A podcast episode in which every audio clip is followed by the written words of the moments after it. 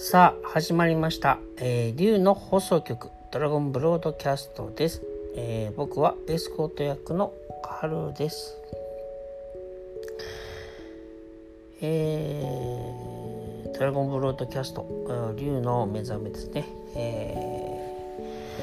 ーあの竜のお話やスピリチュアルのお話竜からのメッセージなんかをお話しさせていただいています。うん特に竜の目覚めというテーマがございまして、えー皆さんのね魂を自由にする、えー僕たちの人生を自由にするメッセージをお伝えさせていただいております。えーっとですねえーっとととと今回はですねあのー誠実さについてのメッセージです。で、えーと魂の自動運転機能、えーについてのお話でもあります。うどういうことかっていうと自然に僕たちってみんなあの幸せになれるそういう自動運転機能幸せへの自動運転機能っていうのがみんな備わってます。ね、特別なんかこう頑張らなくてもですよ、なんかこうべ勉強するとか。体を鍛え上げるとかしなくてもね、えーそういうことが起こると。あーでも、えっと勉強したり、えっと体を鍛え上げる鍛え上げるっていう人はそれをしたい人はそれはそれで、えっと自分の中でねやりたいことだからそれはあのそれも大きな自然な行為なんていいんですよ。それをしちゃいけないって話じゃなくてねえっ、とそういうことをしない人でも自然にね、えー、といわゆるその分かりやすいあの努力っていうことをしなくても大丈夫だよっていうことがあります。でそのためにはですねえっ、とあもう一個言おうか。しわし幸せへの、えー自動運転機能ですけどこれはあのなんていうのかな。幸せになるための自動運転機能で自分があのちょこちょここう思い立つ欲望を満たせるかどうかはまたそれはまた違う話、えなのだという時もあるんですけどね。幸せになるための自動運転機能ですね。ここ自分を満たす生き方。えーとそれはですねあのー自分への誠実さっていうものがえっ、と幸せの自動運転機能をさせる方法の一つなんですねっていうお話です今回は。でポイントは誰かに対して誠実な人間でいてくださいというよりも自分の本心に対して誠実になりましょうみたいなことですね。ただそれだけ。でなんとなくねそういうふうに聞くと難しいなって感じちゃう人もえー、といらっしゃるかもしれませんが実はその難しいなって感じちゃうものってまあ幻想なんで幻想です。でさらにあと付け加えると難しいと思うと意識が現実を作っている地球ですからより難しくなります。簡単だって、えー思うことでより簡単にはなっていきます、えー簡単だと信じるか信じていることによってよりえー、と簡単にはなっていくんですね。地球っていうのはそういうところ宇宙ってそういうところです。え自分の意識が拡大していったらやがてそのその法則やルールも、あの超越することができるでしょうけど今でもあのこのラジオを聴いていただいてるほとんどの人っていうのは、えー、とまずはこの、えー、と違うまあ、違うステージ、えーになるんでえっ、と意識が現実を使う意識が現実を作ってるってことをちょっとね参考にしてみたらどうですかと思って申し上げております。ね。えーとですねあの自分への誠実さっていうのはあの簡単にできますと。いうね発想で是非やっていただきたいと思いますけど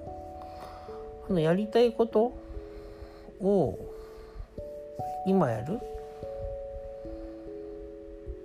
っていう、まあ、シンプルなやり方でいいんですよね。えっ、ー、とよくガイダンスで今やりたいことで、えー、今できることを今やってみましょうみたいなことがあります。ただそれだけでいいんですよ。今やりたくないことは今やらなくていいってこともあります。ただ今やりたくないことって少しあの何て言うんですかね。まあいろんな意味がありまして。やらないことっていうのはやりたくないことか。やりたくないことって本当に実は自分に重要だったりしますよね。すごいあの何て言うのかな。主婦業っていうものだって家事っていうことにしても本当はそうなんですけどね。えーと、あとは仕事にして家族を支えるっていうことも実はねえーと、とそうなんですよね。そのお父さんやお母さんを追い込んでるものだったりもしますよね精神的に。まあでもこう思うわけでしょそうしないと生きていけないんだって思うかもしれないよね。えーと、僕が言いたいのはですね家事を全部誰かに押し付けてるとかその1ヶ月のその生活費を賄うことを誰かに全部押し付けてるっていうところが、まあ、押し付けてるってちょっと少しちょっとねあの、えーと挑戦的な表現ですけどそれっていうのはやっぱり課せられた方が結構きついですよね。でそうなってくると人間のちょっと心ってちょっとおかしくなってくるんで、えーと、家事育児っていうものは一人の人間に押し付ける与えるものっていうよりはもっとこう分散させた方がいいし、えーと、収入っていうことだって、えー、生活をねあのお父さんがその、えーと家族を守るためになんて思うともうお父さんもお父さんでやりたくもない仕事とかね、えもしくはなんか不正行為みたいなものを会社であった時にねあの自分のハートのままに生きれないところもやっぱあるわけじゃないですか。でそれが積み重なっていくと人生の虚しさにもやっぱり関わってくるわけでしてね。えーと、と仕事をすること生活をすることお家のことっていうものはやっぱりえーと、一人に,、ま、に、えー、押し付けるものではなくなってきたりとかね。なんか話がどんどん違うテーマが大きくなってきちゃった、えー、そこの話はもう就職さ就職だって収束させますとですね。えっ、とまあ昔だったら大家族でねあの住んで大家族で子供を育てて大家族で生活を、まあ、養うってことをしてましたね。でまあ、そういうふうにちょっと、あの、まあ、戻る方法もあればもしくは現代はいろいろ進んでるんでテクノロジーが進んでるから、えーと、お仕事もちょっとね、あの、核家族って結構その両親の負担が強いんですけどで子供も結構不安定になりやすいけど不安定になりやすいってことは一概には言えないけどねごめんなさいね。えーとたくさんの人に育った子供の方が少しこう何て言うのかなこう心のそのえっ、ー、と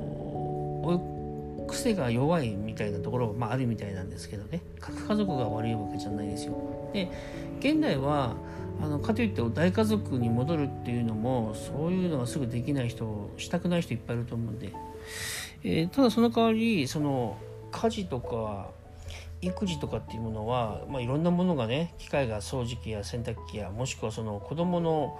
ケアだって、まあ、うんその、えーと、動画とかパソコンっていうものとかもしくはいろんないろ、まあ、ものがあってそれでね、えーと、とお子さんを、えー、育てるっていうものをねあっていいでしょうしえーと、友達100人作らなきゃいけない必要は子供は別にないし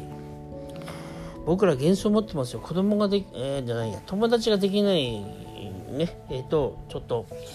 世の中うまく生きていけないんだっていう思うのはちょっと昔の話で今はそれでもないかもしれないし。えーとまあ、とにかくね自分や他人を追い込んで脅迫観念っていうのかな。追い込むのが基本的に今までのね、えーと、やり方生き方の一つだと思いますんでそういったものをちょっとね、えー、解放してみてはどうかなと。そのそれって軍人教育みたいなもんなんですごくね。っていうのがありますけど、まあ、そういったものをやりたくないことね。があればね、えー、そういうものを解放してもっと楽な、えーと、育児、えー、仕事に移ってまあいいってよねっていうことがありますね。で本題はですね やりたくないことをやらないっていうことがいいってことですけど、えーのでやりたくないことをやらないっていうことをやっていくうちに人はそのうちそれがそんなにやりたくないことではないって気づいたりもしくは、えー、っとすっごくやりたくないことなんだなっていうことがそのうち分かってくるんですよね。で、えー、っとそれはあのそれはね大事なことだよとかって言葉で言ってもそんな意味なくて体験してないからその方はね。大事なのは体験することなんで働きたくないんですっていう人がいたらじゃあしばらく働かないってことを経験してみればいいわけですよね。そうそうそうそう。っていうことなだけですね。そうすると働かないことで自然にその方は学びが進むんですよね。言葉変えたらですよ。その方は、まあ、何かの心の苦しみがあって働けない人がいるとしたら働かないことを、まあ、続けていく中で自然と自分の働けない働きたくない理由とかが分かってきてそのうち働けない自分への見方や考え方が変わってきてある人は働くようになるかもしれないしある人は働かない方法働かないってことをジャッジしなくていいことを気づいてそこから新しい生き方を見つけるかもしれない。ね、新しい自分の生き方を見つける方法って何かをしながら見つける方法もあれば何もしないで見つけることもねもちろんあるかもしれないですねそれはね。ただそれはどっちにしろ経験によって進むんでね。えーと、周りの人がとやかく言うことではそんなないんですけどね。その方の魂のペースで自然と気づきは出てきますから。でそれを加速させるのが誠実さ。それを、えーと、加速どころかちょっと、えー、停滞させるのが自分への不誠実さ。つまり自分に対して正直か自分に対して正直じゃないかっていうことですね。で、えーと、それをやろうとする時に僕たち、ね、現代人の僕たちってその常識とか良識でいやこれはしてはいけないよとかいやこれをしちゃダメだっていうものがねなんとなくあると思いますね。例えばその、えーと、仕事をしないっていうこともそうだったりもしくは、えーと、不倫っていうものはしてはいけないとか、えーと、ちょっと過激に聞こえちゃいますけどね、まあ、一応そういうことになるんでお話しさせてもらうと人を殺めるっていうことですらですよ。えっ、ー、と別に何かをあ煽ってるカルト集団ではないんですけどあの何て言うんですかね。その人、まあ、その今ちょっと人を殺めることですらね出てきましたけど、えーと、本当に必要があればその殺されないってことはあるし本当に、まあ、ある程度やることが終わったらそれはもう地球から離れていいしその方法は、えーと、事故で亡くなったり病気だったりもしくは殺されてしまうということでもそれもまあ大きな流れの一つといえばそういうことになりますよね。もちろんしてほしくはないですけど人間として僕はねその誰かの命を殺めるってことすらあしてはね、えー、あのそれはしてほしいとは思わないですよ。うん、ただあのもし自分がそれをもしやってしまったらですね過去にそれがある人に対しては僕はあのちょっと不謹慎になっちゃってもなっちゃうけどあの全ての過去って全部必要な相手にとっても自分にとっても必要なプロセスだったっていうふうにえー、ジャッジしないというふうに考えがありますんで全ての過去は許すっていう意味ではそういうことになるんですよね。不倫をしろとか人を殺してくださいってことは全然言ってないですよ。だけどもし全てその過去があったらそれをなんか、えー、と許す以外に僕たちが平和的に生きる方法はないです。っていうことをえ、ー、とまあ言いたいことはありますが でもそのそのことに対してすごい苦しんでる人がね例えばあの肉親を殺されて、えーと、悲しんでたり怒り狂ってる人がいたりとかね不倫をされて傷ついたあの方がいたらその方はそのその体験がやっぱり必要だったりもするのかもしれなくて、えー、そのことにそれをその体験しなくていいんですよとかそんなこと第三者が別にあもし言ったらそれはあの言うというか愛を伝えることは素敵なことですけど基本的にはその体験は必要があって体験されてるんだなとは思います。あのだからそのそういうことをしてしまった人もえっ、ー、とあ必要な体験なんだなってそのなんか魂のせあの成長というか、えー、正確には魂の成長っていうか人間の成長っていうんですかね。意識の成長っていうんでしょうか。えっ、ー、と人間っていろんなことでいろんな勉強するじゃないですか。人に施しを受けて、えー、美しいな人に慈しみを与えるって美しいなっていうそういう感動的なあの気づきもあればえっ、ー、とちょっと変な表現のごめんなさいね。えっ、ー、とうんち我慢してたらうんち漏らしちゃってちょっとパンツにうんちついちゃったっていうこれ気をつけようっていうそういう気づきもあればいろんな気づきがあるんで。でいろんな気づきをあの寛容するっていうかその認めるっていうか許すっていうこともやっぱり僕たちの中の新しい生き方だと思いますし小学生が足し算引き算やっていてなんでそんなあの簡単なことやってんのなんて怒る人ってあんまりバカにする人っていないと思うんですね世の中で。それは自分がやっぱり5歳6歳の頃っていうのは、えー、と同じようにまあ人によってはもっと早い人もあるけど あの足し算引き算っていうものをやってでそこから自分がその勉強とか算数とかね数学とかっていうもののその、まあ、学びが始まった、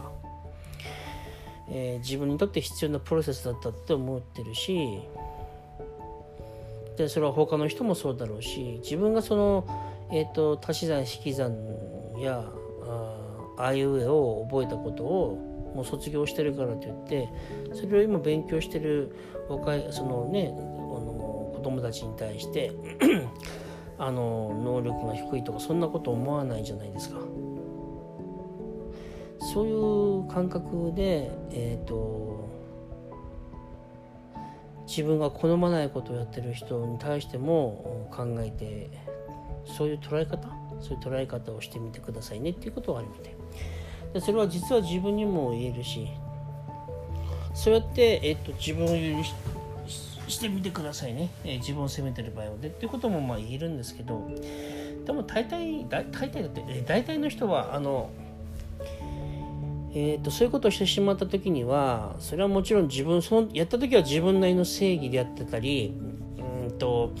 自分なりのそのなんか、えーと、感情が湧き上がってきてその勢いでやってやったんだみたいな感じで後悔してる人はね内心あるかもしれないけどえー、いや大体みんな内心後悔してる人が多いのかな、うん、でそういう人っていうのは自分で自分を許して多分できないはずですけどある程度のことは自分で自分を許してできるけどね。だからそれは誰かがそれはそれで良かったのかもしれないねとかそれはそれで実は必要だったのかもしれないよってことを言うのはすごく素敵なことだと僕は思ってます。そう感じてます。僕ねそのこのスピリチュアルな仕事そういえばねあのするきっかけになったものっていろいろありますけどそういえばねこの仕事をするちょっと前にテレビでね確かね福岡県だったんじゃないかな。であのある事件が起きました。それはねある橋の上をえーと、新婚さんの夫婦と赤ちゃんがいたのかな。で赤ちゃんはベビーカーでお父さんとお母さんがあの確か乗せてたんじゃないかな。双子の赤ちゃんだっけかな。そこになんかね なぜかですね、えー、トラックの運転手さんがね何か誤って飲酒運転かな薬かわからないけどその方々のところに突っ込んだんですよね。で橋から落っこっちゃったんじゃなかったかな。でそれでお子さん赤ちゃんが生後間もない赤ちゃんがね死んじゃったんですよ。そしたらねそのお父さんとお母さんが記者会見があったんですね。そしたらねそのお父さんとお母さんまあこうちょっとこう精神的なことをやなんかこうやってた方だと思うんですけど 全然そのトラックの運転手さんをね恨んでいませんって言ってた。なんか2人ともすがすがしい顔で言っていて。当時、えー、当時十何年前だろう。1 5 6年前なのかな。その時の自分僕の価値観とは全然違うからすごいセンセーショナルな感じ。この人たち仲偉いなって思ったことをそういえば今思い出しましたけどそれってやっぱりあの許してるんでね。でその方々って多分その小さな家族っていつも言いますけどえ血のつながりのあるって思ってる人たちを小さな家族って呼んでそのその小さな家族って自分の延長で人生は自分もしくは小さな家族を幸せにもしくは経済的にも精神的にも満たすようにしていこうなんて考え方。で僕らを最初生きて生きていく中で生きとし生けるものはみんな大きな家族だよねなんていう考え方を持ってみんなでね平和になろうっていう気持ちを豊かになろう、えー、みんなで楽しく平和に過ごそうっていう気持ちを仲良く過ごそうっていう気持ちを持つことによって世界平和って実現していくっていう、えー、そういう発想があるますがその方たちはもうなんか小さな家族に縛られない大きな家族っていう感覚を持ってたのかななんてね、えー、いうことを今思い出しました。ね、であのなんでこの自分に誠実に生きなましょうっていう話の中でこれが魂の幸せへの自動運転ですよっていう話の中でこんなになんでね直接的に関係ないこと話すのかっていうと簡単です。え自分に誠実になってはいけないっていうものをみんな持ってるからそれを和らげるための方法として中和するための方法としていろいろお話しさせてもらったんですね。僕たちはね自分に誠実になってはいけないっていうのはどっかあるますよ。例えば自分の価値をね認めたり自分がすごいと思ってはいけないとかね謙虚でいなさいっていうふうに思いが強かったりね集団生活の恐怖が、えーと、日本人の集合意識にあるから日本人はそうやって学んでますよね。日本人いいとこいっぱいあるんだけど、えー、そういうちょっとねあの心の重荷もありますよ、ね、まあでも僕らにその日本人なんてちっちゃな意識だから僕らはみんあの宇宙ある意味宇宙人ですからみんなね。大宇宙を生きている命ですから。ね。もしくは地球市民って考えてもいいですよね。地球人っていうかね。国籍とかさ、その地域の人とかさ、そういう考え方って、あまり平和的な考えではないというか、自分の人生に平和よりなんか争いやトラブルを起こすような原因になったりもしてるかもしれないしねそういう偏見とかってまあ、そういったものをね、えー、手放していいんですよ。使わなくていいんですよ。っていうことによって多分自分への誠実さってできると思います。とにかくジャッジですよ。あのなんかバカだなとか痛いやつだなって思われるようなことって実は本当はその人にとっては自動運転を進めてるとこってあったりしますからね。えっ、ー、と自分のことをね責めてる人はそうやって自分のことを中和してあの許してねあげてください。そんな悪いことしてないから誰も。自分自身がね。で自分を許せるようになったら人も許せるようになると思いますから。自分を許せないうちは無理して他人許さなくていいけどね。でも他人許せたらそれは素晴らしいからね。許してちょうだい。ね。えー、そんなとこでございます、えー、今日は自分への誠実さがあのー自分を幸せへと導く魂の自動運転機能を進めさせますよという話でした。そしてあらゆる古い価値観が自分のことを、えー、っと誠実に生きないようにね誠実に生きのに生きるより生き残るために必要なことをしなさいってことをささやいてくるけどそれ気にしなくてもね幸せに生きていきますよっていうお話でした、え、今日はねここまでにさせてください、えー、またお会いしましょう。ありがとうございました。Thank you.